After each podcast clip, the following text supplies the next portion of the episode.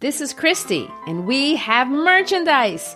Go to howtolovelitpodcast.com and check out amazing t shirts, mugs, stickers. If you love great quotes, we have some of our favorites. If you love silliness, check out our mascot, Brain Man.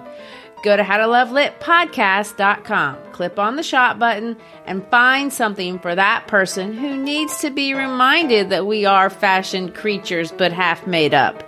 Mary Shelley said that.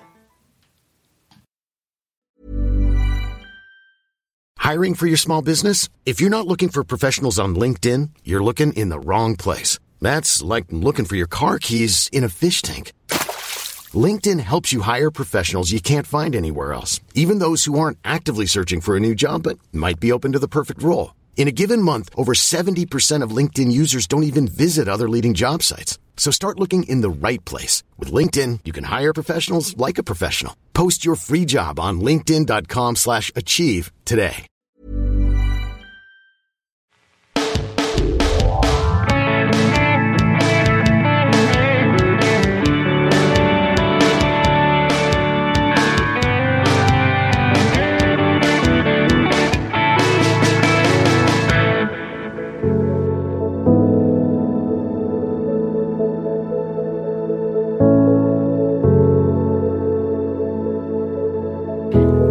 Shriver, and we're here to discuss books that have changed the world and have changed us.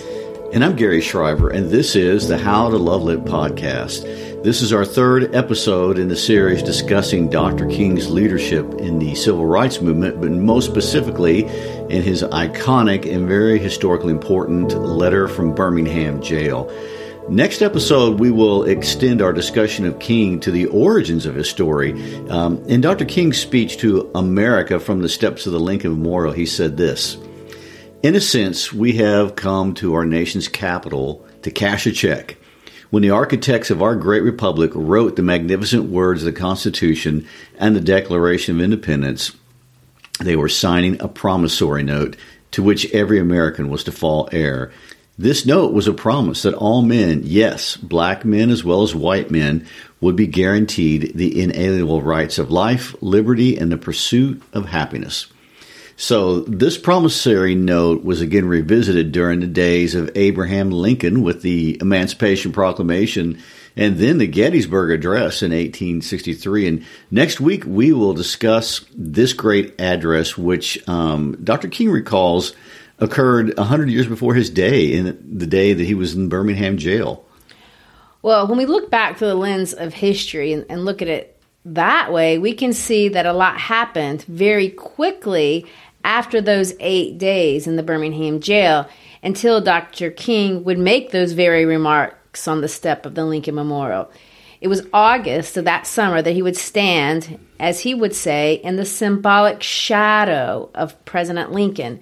And there he would open the eyes of millions watching the address and talk to them about his dream, a dream that they too would share uh, after listening to those words or reading those words that we still read today. That same year, 1963, he would also be propelled in December to be recognized significantly across the Atlantic in Oslo, Norway. On December 4th, 1964, Dr. King stood in front of the largest crowds to ever jam into Festival Hall of Oslo University. Hundreds of students who couldn't get into the hall waited outside and were shouting, Freedom now, and we shall overcome, as they watched Dr. King with his wife Coretta enter to receive the Nobel Peace Prize. As Dr. King began his acceptance speech, something we can all still watch today if you go to the Nobel Prize website, he can be heard audibly choking up as he utters these words The tortuous road which has led from Montgomery, Alabama to Oslo. And it was torturous. And what you described there was the international impact of the speech. You just, that cannot be overlooked. Okay. Uh, anyway, and it, it led through uh, other places, among them Atlanta, Georgia, and Selma, uh, and Birmingham, in Alabama. Today, we will finish reading paragraphs 27 through 50, or the second half of the letter. But before we do, we need to tell the story of the amazing events that were to happen after Dr. King gets out of jail. And remember, after eight days, both Reverend Abernathy and Dr. King were bailed out. Uh, immediately after being released, Dr. King assembled his team and made the extremely controversial decision to enlist even more teenagers and children. You know, up to this point, they had included students, but uh, now they were going to recruit even more. And of course, this caused protests from every corner of the political spectrum. And to some, it seemed cruel uh, and unnecessary. Many, both uh, white as well as African Americans, accused King of using the children. And in his book, Why We Can't Wait, King recalls one incident of a child who was eight years old who was marching alongside his mother. A policeman looked down at the child and asked him mockingly, What do you want? To which the child, really even unable to pronounce the letter R, responded, Freedom.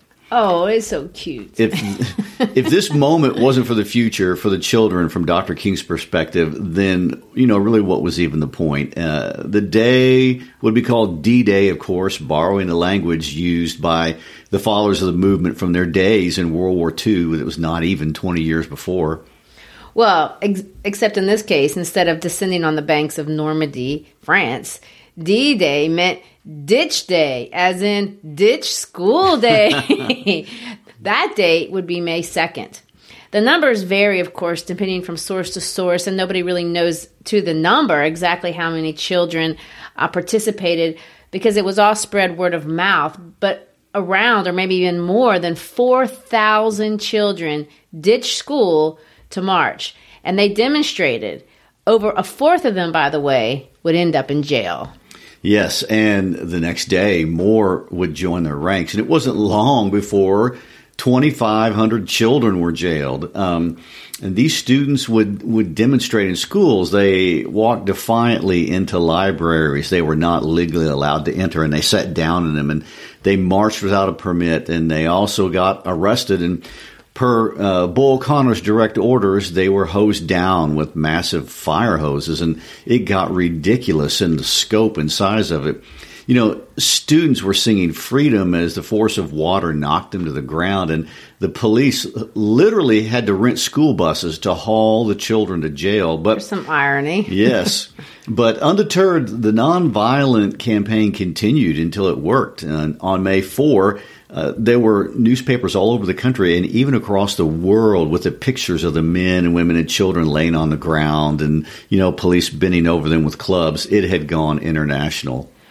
Well, it was going to get worse. Bull Connor very famously ordered police dogs out along with these hoses that were uh, that were already hosing people down, but now they were going to attack the marchers. Bull Connor pressed and pressed so far that at some points, even his own police force refused to enforce these vicious policies, marching into these onslaughts of crowd, innocent, you know, nonviolent crowds. And one comment I would like to say about all that and all the pictures, this ends up being the major news item in Soviet television for weeks.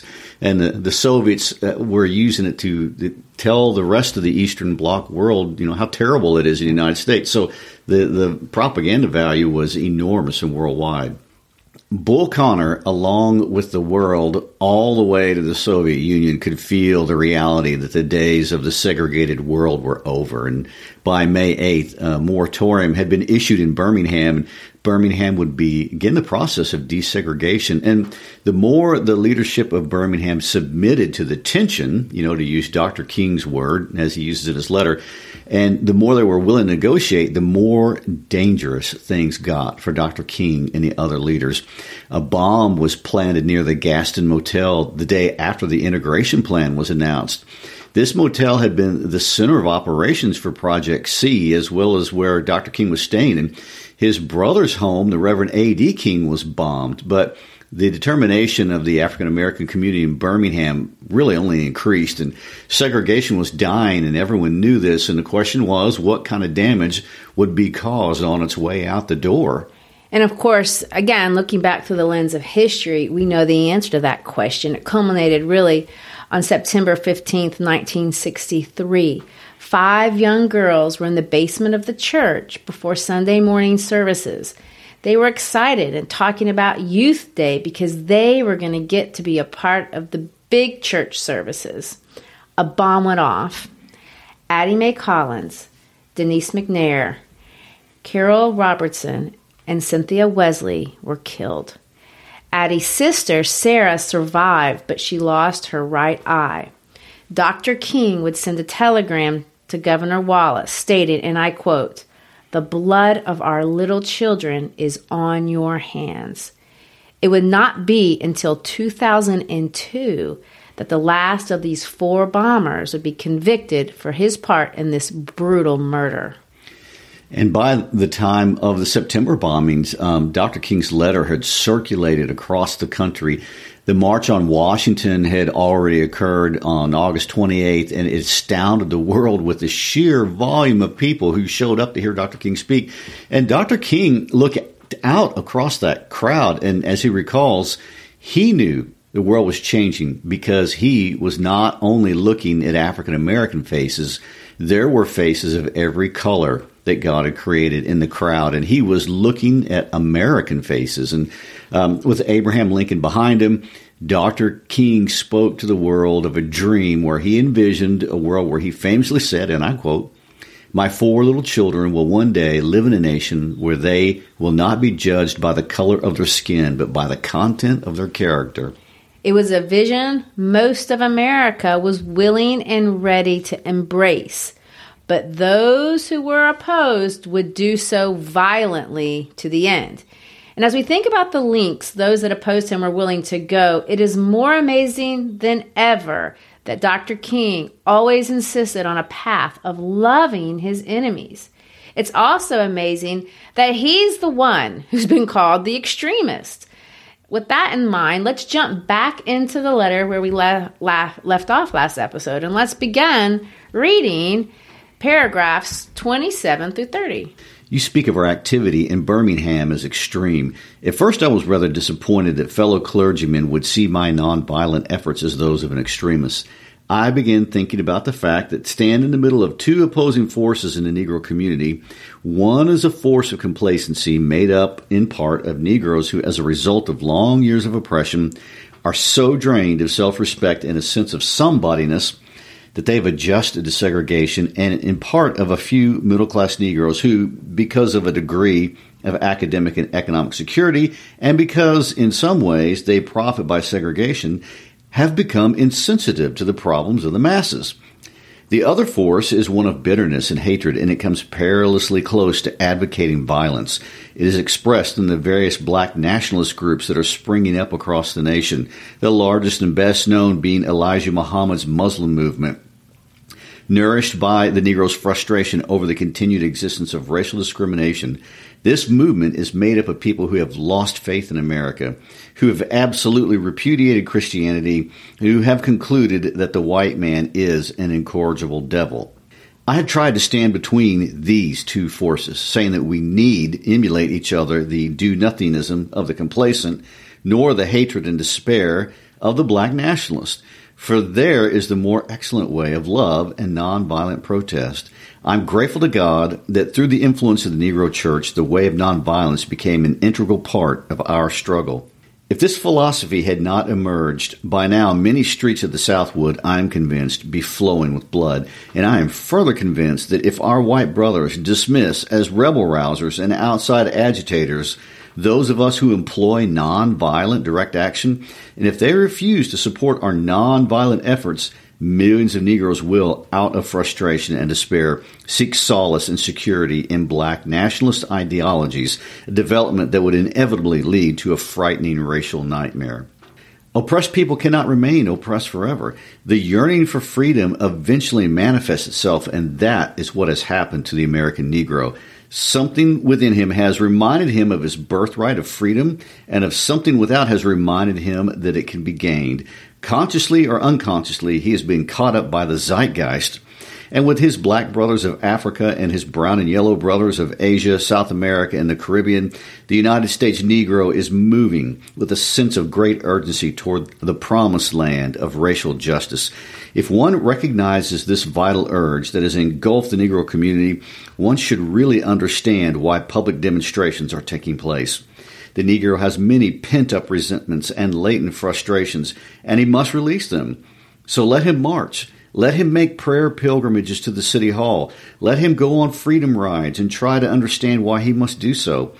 If his repressed emotions are not released in nonviolent ways, they will seek expression through violence. This is not a threat, but a fact of history. I have not said to my people, get rid of your discontent. Rather, I have tried to say that this normal and healthy discontent can be channeled into the creative outlet of nonviolent direct action, and now this approach is being termed extremist. Well, remember, he's addressing clergymen who directly accused him of being too extreme. And in these paragraphs, he absolutely cautions these accusers. His path is the middle way, and he's not threatening, but he's saying that if the middle way is rejected, blood, and it's not going to be on me, blood will definitely run in the streets. True. So, on the one hand, he will say, I'm definitely the one on the moderate path here.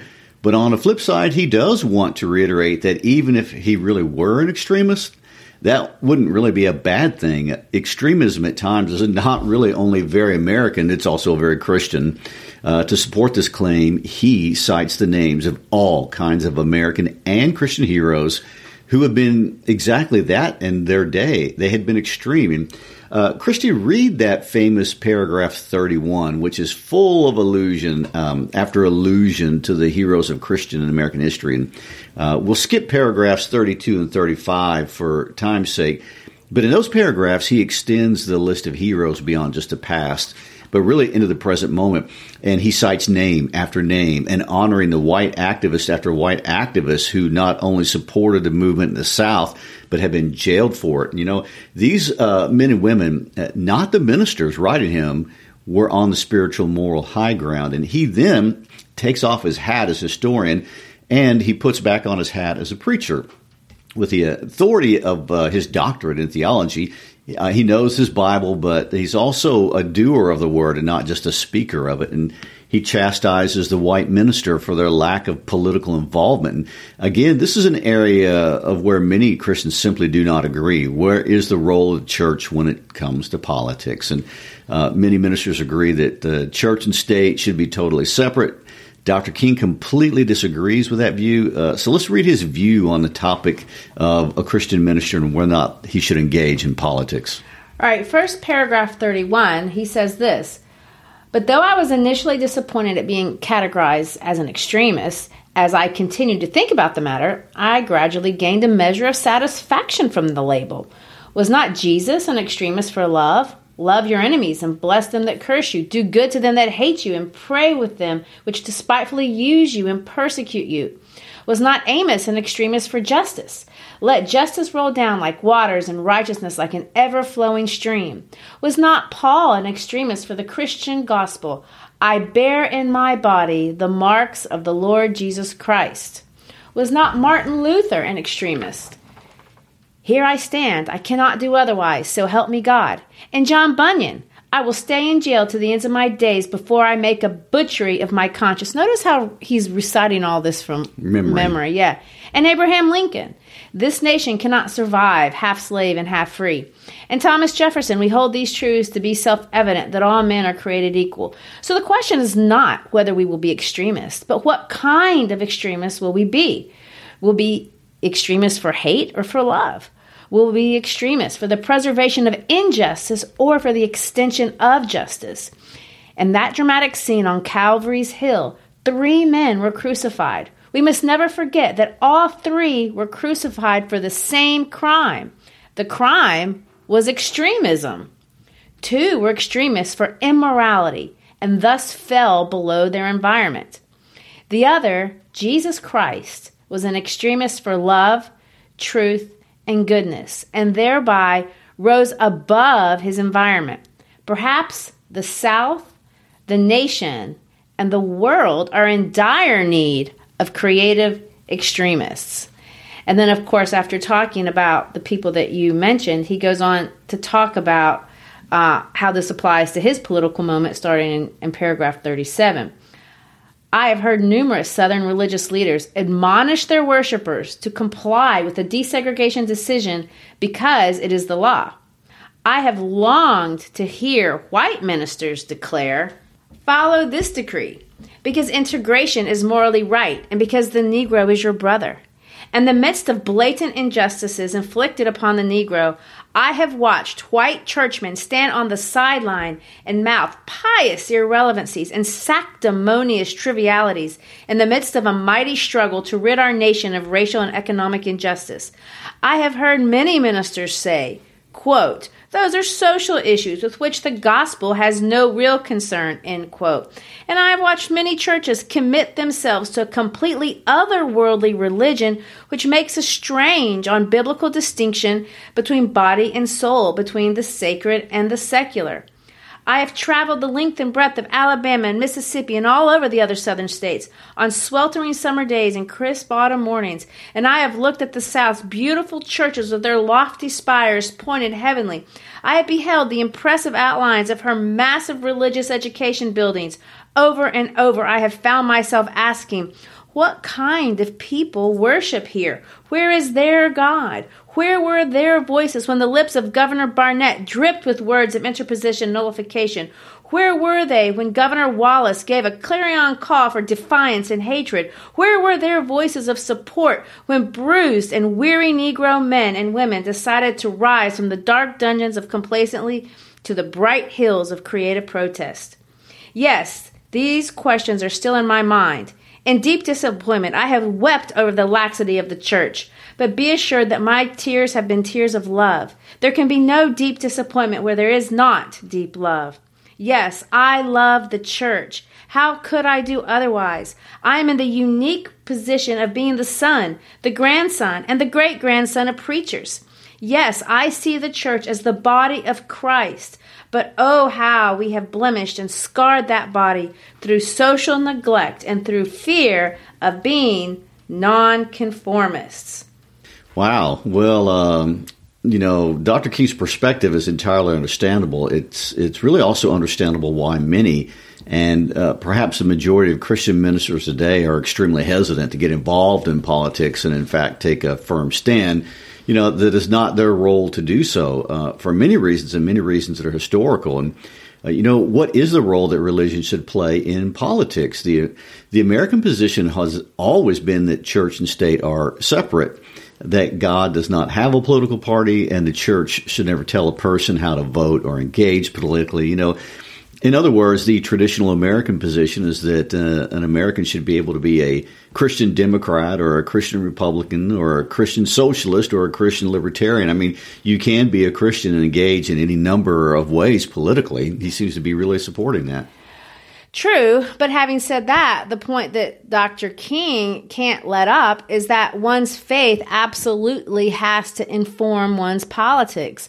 Uh, perhaps the church should not tell you exactly what candidate you should vote for, but a practicing Christian with a practicing faith that defines one's morality and it provides definitions for what is right and for what is wrong and what is good and what is evil. And of course, there's room for disagreement, and there is no end to the different denominations and sects of all the versions of Christianity and, and, Judaism, but there are also many commonalities that these faiths share. And these are the shared common values that Dr. King is wondering where these ministers fall when they don't seem to support it. On some things, there isn't room for disagreement. Dr. King reminds these ministers that they share with him the value of human life as given to us by a holy God, the nobility of the human soul, the God given gift of freedom of choice. These are not things that are debated between African American and white Christian churches. The heritage of America itself is grounded on the idea that it is the will of God that all men live in freedom and equality. So for the king, these values are embedded in the Christian gospel. When we read his political argument in direct reference to the church, it's easy to see how he postures himself in the face of the current political moment. Let's look at paragraphs uh, 42 through 44. But the judgment of God is upon the church as never before. If today's church does not recapture the sacrificial spirit of the early church, it will lose its authenticity, forfeit the loyalty of millions, and be dismissed as an irrelevant social club with no meaning for the 20th century. Every day I meet young people whose disappointment with the church has turned into outright disgust. Perhaps I've once again been too optimistic. Is organized religion too inextricably bound to the status quo to save our nation and the world? Perhaps I must turn my faith to the inner spiritual church, the church within the church, as the true ecclesia and the hope of the world. But again, I am thankful to God that some noble souls from the ranks of organized religion have broken loose from the paralyzing chains of conformity and joined us as active partners in the struggle for freedom. They have left their secure congregations and walked the streets of Albany, Georgia with us. They've gone down the highways of the South on torturous rides for freedom. Yes, they have gone to jail with us, and some have been dismissed from their churches, have lost the support of their bishops and fellow ministers, but they have acted in the faith that right defeated is stronger than evil, triumphant. Their witness has been the spiritual salt that has preserved the true meaning of the gospel in these troubled times. They have carved a tunnel of hope through the dark mountain of disappointment. I hope the church as a whole will meet the challenge of this decisive hour. But even if the church does not come to the aid of justice, I have no despair about the future. I have no fear about the outcome of our struggle in Birmingham, even if our motives are at present misunderstood. We will reach the goal of freedom in Birmingham and all over the nation because the goal of American freedom, abused and scorned though we may be, our destiny is tied up with America's destiny. Before the pilgrims landed at Plymouth, we were here. Before the pen of Jefferson etched the majestic words of the Declaration of Independence across the pages of history, we were here. For more than two centuries, our forebears labored in this country without wages. They made cotton king. They built the homes of their masters while suffering gross injustice and shameful humiliation. And yet, out of a bottomless vitality, they continued to thrive and develop. If the inexpressible cruelties of slavery could not stop us, the opposition we now face will surely fail. We will win our freedom because the sacred heritage of our nation and the eternal will of God are embodied in our echoing demands. Well, you can see clearly his hope is the church. And for those without an understanding of Christianity, it may be difficult to follow his logic here, but he sees the church as older than the state of America. Uh, that's clear. His hope is not in the state. In fact, I love how he finishes because his grand finale, so to speak, the outrage of the outrage, will come as he discusses the unsolicited police violence of the state. The clergy actually commended Bull Connor's police force. Let's hear his response to that in paragraphs 45 and 46. Before closing, I feel impelled to mention one other point in your statement that has troubled me profoundly. You warmly commended the Birmingham police force for keeping order and preventing violence. I doubt that you would have so warmly commended the police force if you had seen its dogs sinking their teeth into unarmed, nonviolent Negroes. I doubt that you would so quickly commend the policemen if you were to observe their ugly and inhumane treatment of Negroes here in the city jail. If you were to watch them push and curse old Negro women and young Negro girls, if you were to see them slap and kick old Negro men and young boys, if you were to observe them as they did on two occasions, refuse to give us food because we wanted to sing our grace together, I cannot join you in your praise of the Birmingham Police Department. It is true that the police have exercised a degree of discipline in handling the demonstrators. In this sense, they have conducted themselves rather nonviolently in public. But for what purpose? To preserve the evil system of segregation. Over the past few years, I have consistently preached that nonviolence demands that the means we use must be as pure as the ends that we seek. I've tried to make clear that it is wrong to use immoral means to attain moral ends.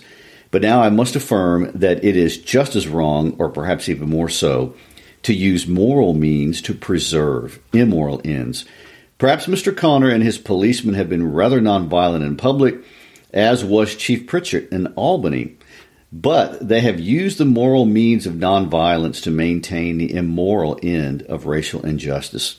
As T.S. Eliot has said, the last temptation is the greatest treason to do the right deed for the wrong reason. Well, I find it interesting that he absolutely contradicts the moral relativism of many, maybe even most political leaders. It's certainly the natural order of politicians that was exposed to us through Niccolo Machiavelli back in, you know, the 1500s. Machiavelli suggested that in politics, morality is relative, that the ends justifies the means. Every student of political science studies this in their very first political science class. Heck, most high school students will study the same thing, if not in their history class, in their English one. Well, and yet Dr. King uh, takes Machiavelli to task. Um, he says to use moral means for immoral ends is wrong, and he also quotes T.S. Eliot by saying to do the right deed for the wrong reason is treason. And which, by the way, uh, people are always using that quote of Eliot's. You know, where does that come from? well, it comes from Murder in the Cathedral. That's a play about the assassination of Archbishop Thomas Becket, ironically. But the final paragraphs of his letter look to the future. He speaks of James Meredith. Gary, before we read these final paragraphs, tell us who is James Meredith? In the fall of 1962, uh, the year before the Birmingham marches, James Meredith tried to enroll in the University of Mississippi. And around here, we call it Ole Miss. Um, it's just a little over an hour south of Memphis. And uh, James Meredith was not a teenager. He had served honorably in the Air Force in Japan for nine years. He was married. Uh, because of his admission, riots broke out and hundreds were wounded and two even died. Eventually, President Kennedy had to call out 31,000 National Guardsmen to enforce the order that Meredith would be permitted into the university. And the armed forces would occupy the university town of Oxford for 10 months. And the end of the story for Meredith uh, is good. He eventually graduated from Columbia University with a law degree and enjoyed uh, an important law career. But at the time of this letter, again, you know, the future was not certain. Dr. King was a visionary, and we see that at the end of this letter, and we'll see it again in the dream speech, he could see an integrated world, and through the power of his voice, his will, and his rhetoric, uh, so can the rest of us. But, Christy, let's read to the end how he finishes that.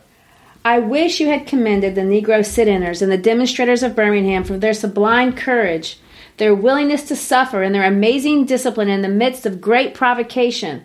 One day the South will recognize its real heroes. They will be the James Merediths, the noble sense of purpose that enables them to face jeering and the hostile mobs, and with the agonizing loneliness that characterizes the life of the pioneer. They will be old, depressed, battered Negro women, symbolized in a 72 year old woman in Montgomery, Alabama, who rose up with a sense of dignity and with her people decided not to ride segregated buses, and who responded with ungrammatical profundity to the one who inquired about her weariness. My feet is tired, but my soul is at rest. They will be the young high school and college students, the young ministers of the gospel, and a host of their elders courageously and nonviolently sitting in a lunch counter and willingly going to jail for conscience' sake. One day the South will know that when these disinherited children of God sat down at lunch counters, they were in reality standing up for what is best in the American dream and for the most sacred values in our Judeo Christian heritage, thereby bringing our nation back to those great wells of democracy which were dug deep by the founding fathers in the formulation of the Constitution and the Declaration of Independence. Never before have I written so long a letter. I'm afraid it is much too long to take your precious time. I can assure you that it would have been much shorter if I had been writing from a comfortable desk. But what else can one do when he alone is in a narrow cell, jail cell other than write long letters? Think long thoughts and pray long prayers. I hope you can hear the sarcasm there. If I have said anything in this letter that overstates the truth and indicates an unreasonable impatience, I beg you to forgive me. If I have said anything that understates the truth and indicates my having a patience that allows me to settle for anything less than brotherhood, I beg God to forgive me. I hope this letter finds you strong in the faith. I also hope that circumstances will soon make it possible for me to meet each of you, not as an integrationist or a civil rights leader, but as a fellow clergyman and a Christian brother. Let us all hope that the dark clouds of racial prejudice will soon pass away and the deep fog of misunderstanding will be lifted from our fear drenched communities. And in some not too distant future, the radiant stars of love and brotherhood will shine over our great nation with all their scintillating beauty. Yours for the cause of peace and brotherhood, Martin Luther King Jr. Dr. King's righteous indignation really surfaces at the end. And uh, we can see his disappointment, but we can also see that he doesn't despair. And what is more miraculous, um, he's still believing in forgiveness. The final sentence of this letter speaks of the radiant stars of love and brotherhood. You know, the Civil Rights Act of 1964 would be one year away. Uh, it was the nation's premier civil rights legislation, and the act outlawed discrimination on the basis of race and color and religion and sex and national origin.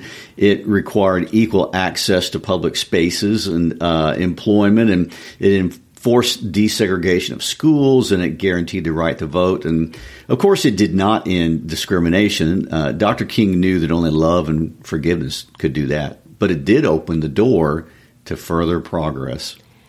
Well, and of course, his words continue to speak words of love, brotherhood, and forgiveness. And as we pointed out, and he said this from the beginning of his career when he was 26 years old in those early bitter days in Montgomery, he said that the message would not change. Brotherhood and healing starts with anger, but it ends with love. Wow. Well, thank you for listening. Uh, we do have one more episode in this journey through American political discourse, and next week we will visit the battlefield of Gettysburg with President Lincoln and the context of the Gettysburg Address. And after that, we will uh, change directions completely and explore the mysteries of Agatha Christie. She's always a lot of fun. As always, please feel free uh, to connect with us however you communicate email, Instagram, Facebook, Twitter, LinkedIn, YouTube. Uh, if you enjoyed this episode, please give us a five star rating on your podcast app. And most importantly, share an episode with a friend. It's through the word of mouth that we grow. Thank you for your support. Peace out.